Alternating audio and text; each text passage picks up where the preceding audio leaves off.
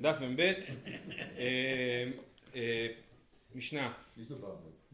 אומרת המשנה, המודר הנאה מחברו לפני שביעית, אינו יורד לתוך שדהו ואינו אוכל מן הנוטות, ובשביעית אינו יורד לתוך שדהו, אבל אוכל הוא מן הנטיעות הנוטות. נדר ממנו מאכל לפני שביעית, יורד לתוך שדהו.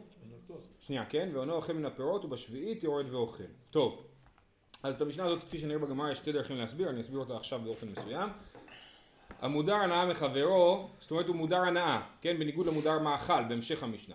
המודר הנאה מחברו, אם הוא הדיר אותו לפני השביעית, אם הוא הדיר, הוא, הוא מודר הנאה, אז לפני השביעית הוא לא יכול לרדת לתוך שדה, הוא לא יכול לאכול מן הנוטות. לא רק שהוא לא יכול להיכנס לשדה כי הוא מודר הנאה, ואמרנו שמודר הנאה אסור בדריסת הרגל, אז הוא גם לא יכול לאכול מהנטיות הנוטות החוצה, בלי להיכנס.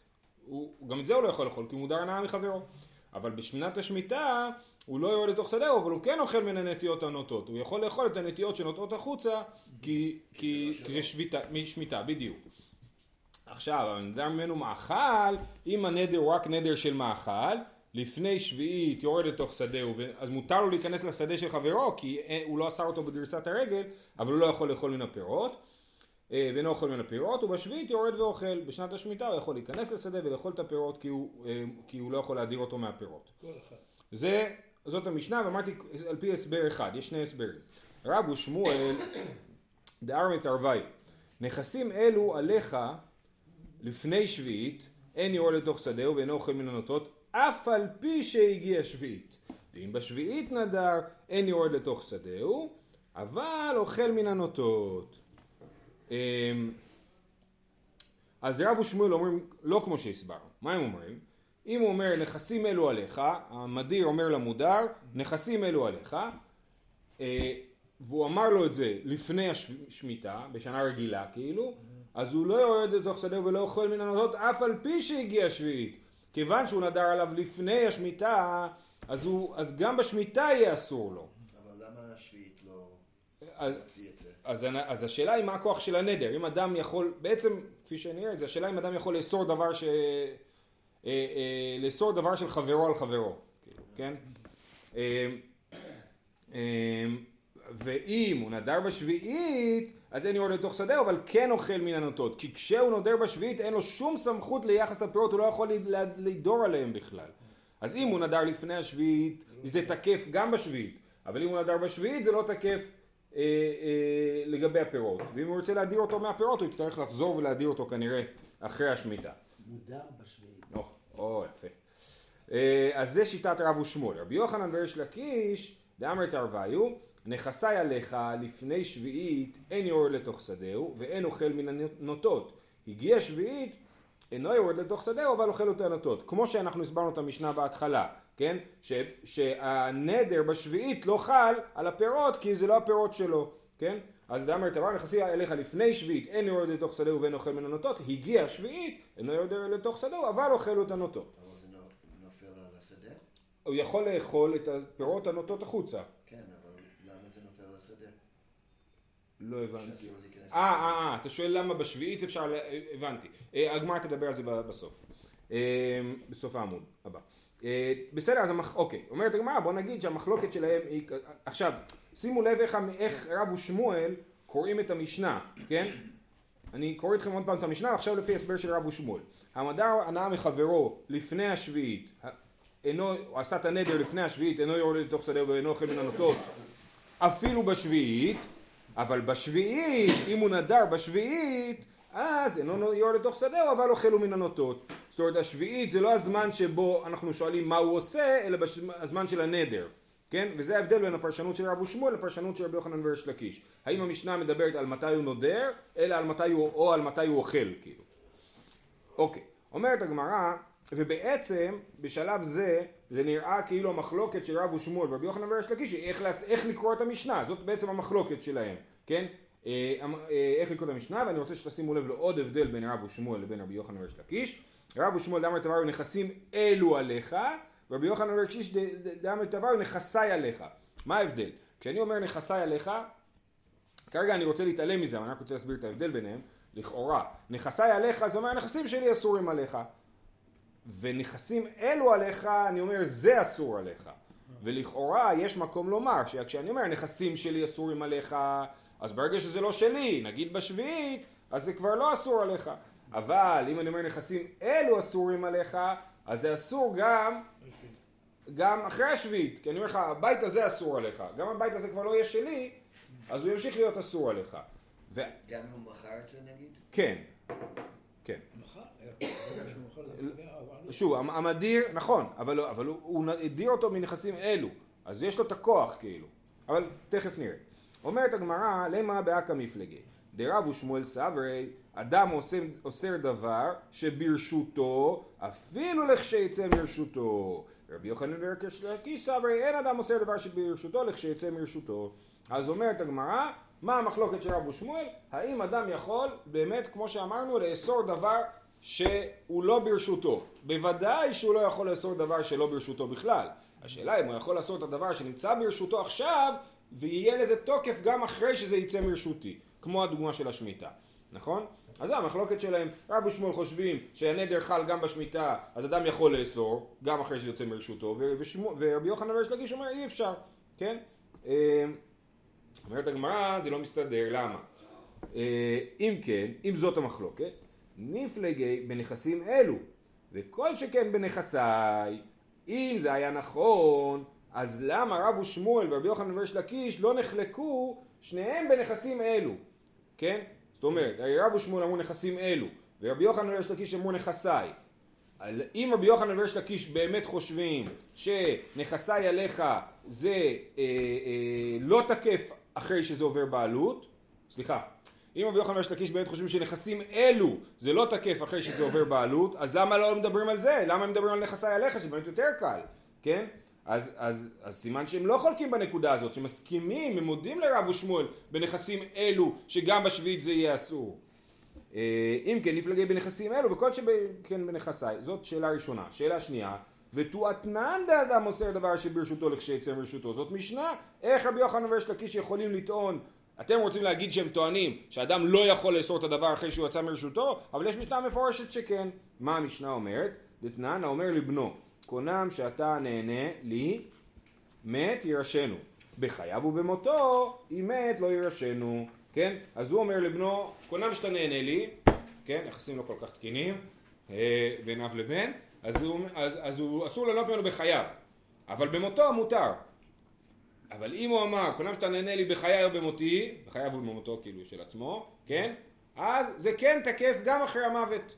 אז מה אנחנו רואים? שאדם יכול לאסור דבר שברשותו, גם לכשיצא מרשותו. אבל הוא גם מבטל מצווה. ירושה. כן. אז, אז אה, אתה צודק, ההערה של הר"ן פה היא שהוא לא, כשהוא אומר לא יירשנו, אין הכוונה שהוא לא יירש אותו, אלא שירש אותו אבל יהיה אסור לו ליהנות מזה. כן?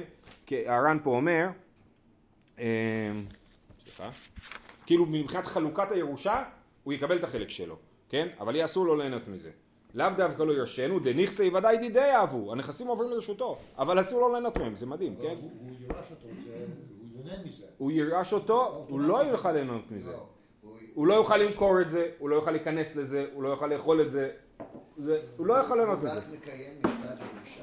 זה מסביר את ההוכחה יותר טוב, כי זה באמת לא שלו, וזה כבר שייך ל... נכון, זה יותר חזק מזה, זה שייך לזה, נכון. מה המשמעות של זה שזה יורש אותו? לא, רק אנחנו אומרים שאין לו כוח- לאבא להפ- להפקיע את מצוות ירושה, זה מה שמרדכי העיר. אין לו כוח לאבא להגיד לך, אתה לא יורש אותי. אתה יורש אותי, אבל אני לא מרשה לך ליהנות ממה שאתה יורש אותי.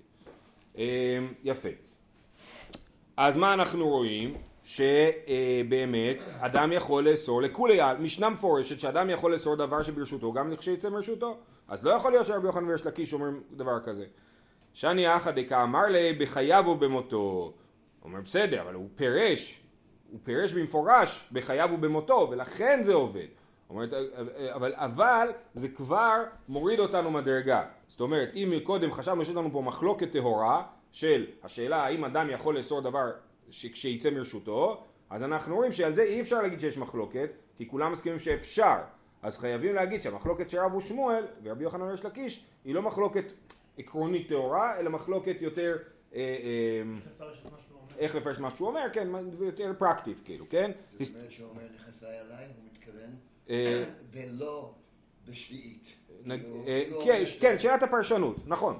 אז הנה, תסתכלו בר"ן, פה בשורה הצרה הראשונה, אומר מהדרינן שני אחא דקאמר לי בחייו ובמותו, ואשדא נחתינן דרגה ממאי דסבירא לן מעיקרא, כן?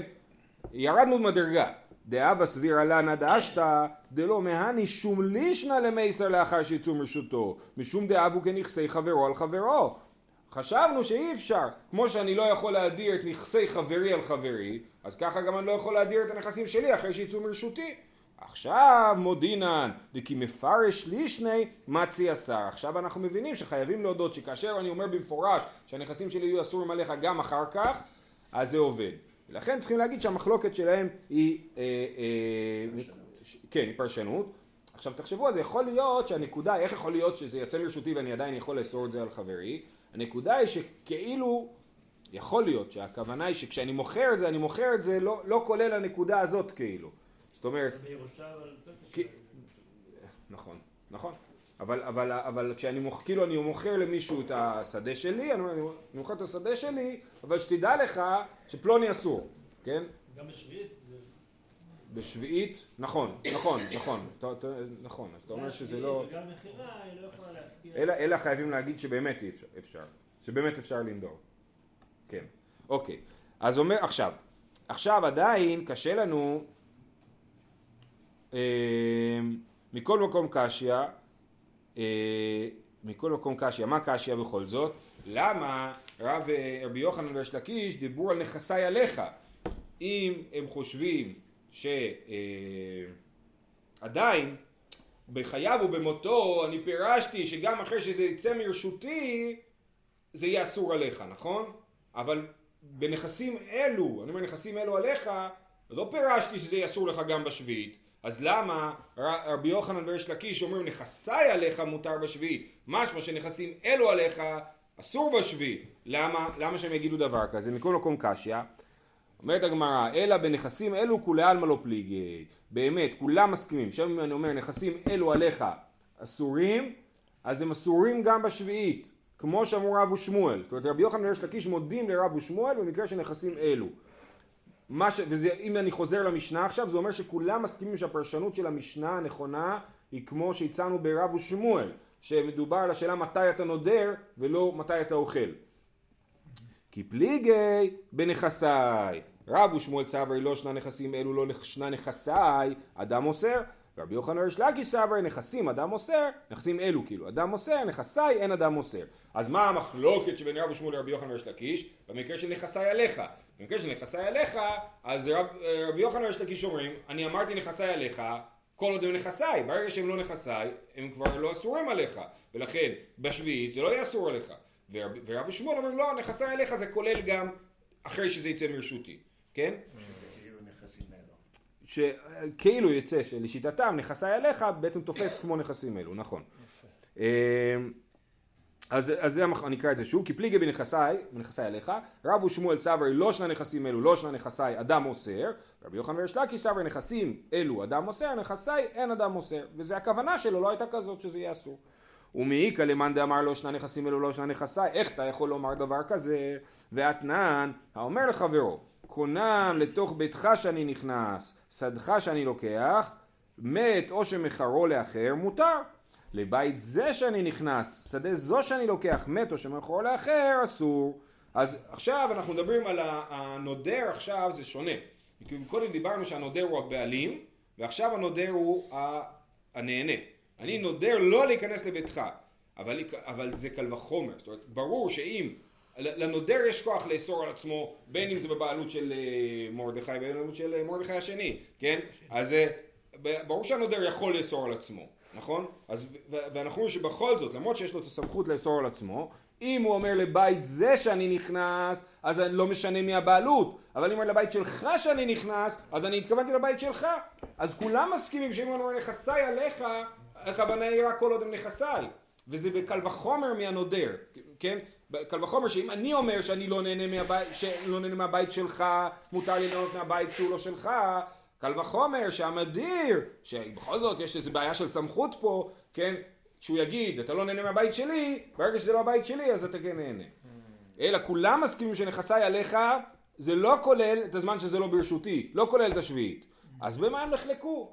כן? עוד פעם, כבר הגענו, אז זה התחיל ככה, אמרנו המחלוקת של המחלוקת עקרונית, שהשאלה אם דבר עושה, אדם נושא דבר אחר שיוצא מרשותו. את זה אמרנו לא, כולם מסכימים שאדם יכול לאסור את זה.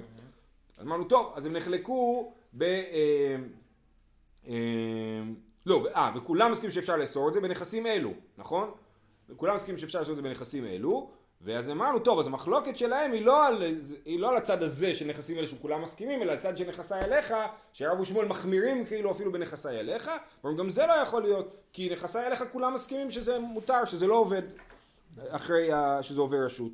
אלא כי אמר רבי יוחנן ויש לקיש בנכסיי, ורב ושמואל בנכסים אלו, ולא פליגי, בכלל אין מחלוקת, ברוך השם עשינו שלום, בין ארץ ישראל לבין בבל, לא חולקים. רבי יוחנן ויש לקיש אמרו, שאתה אומר נכסיי, נכסיי עליך, אז בשביעית זה מותר, כי זה לא נכסיי בשביעית.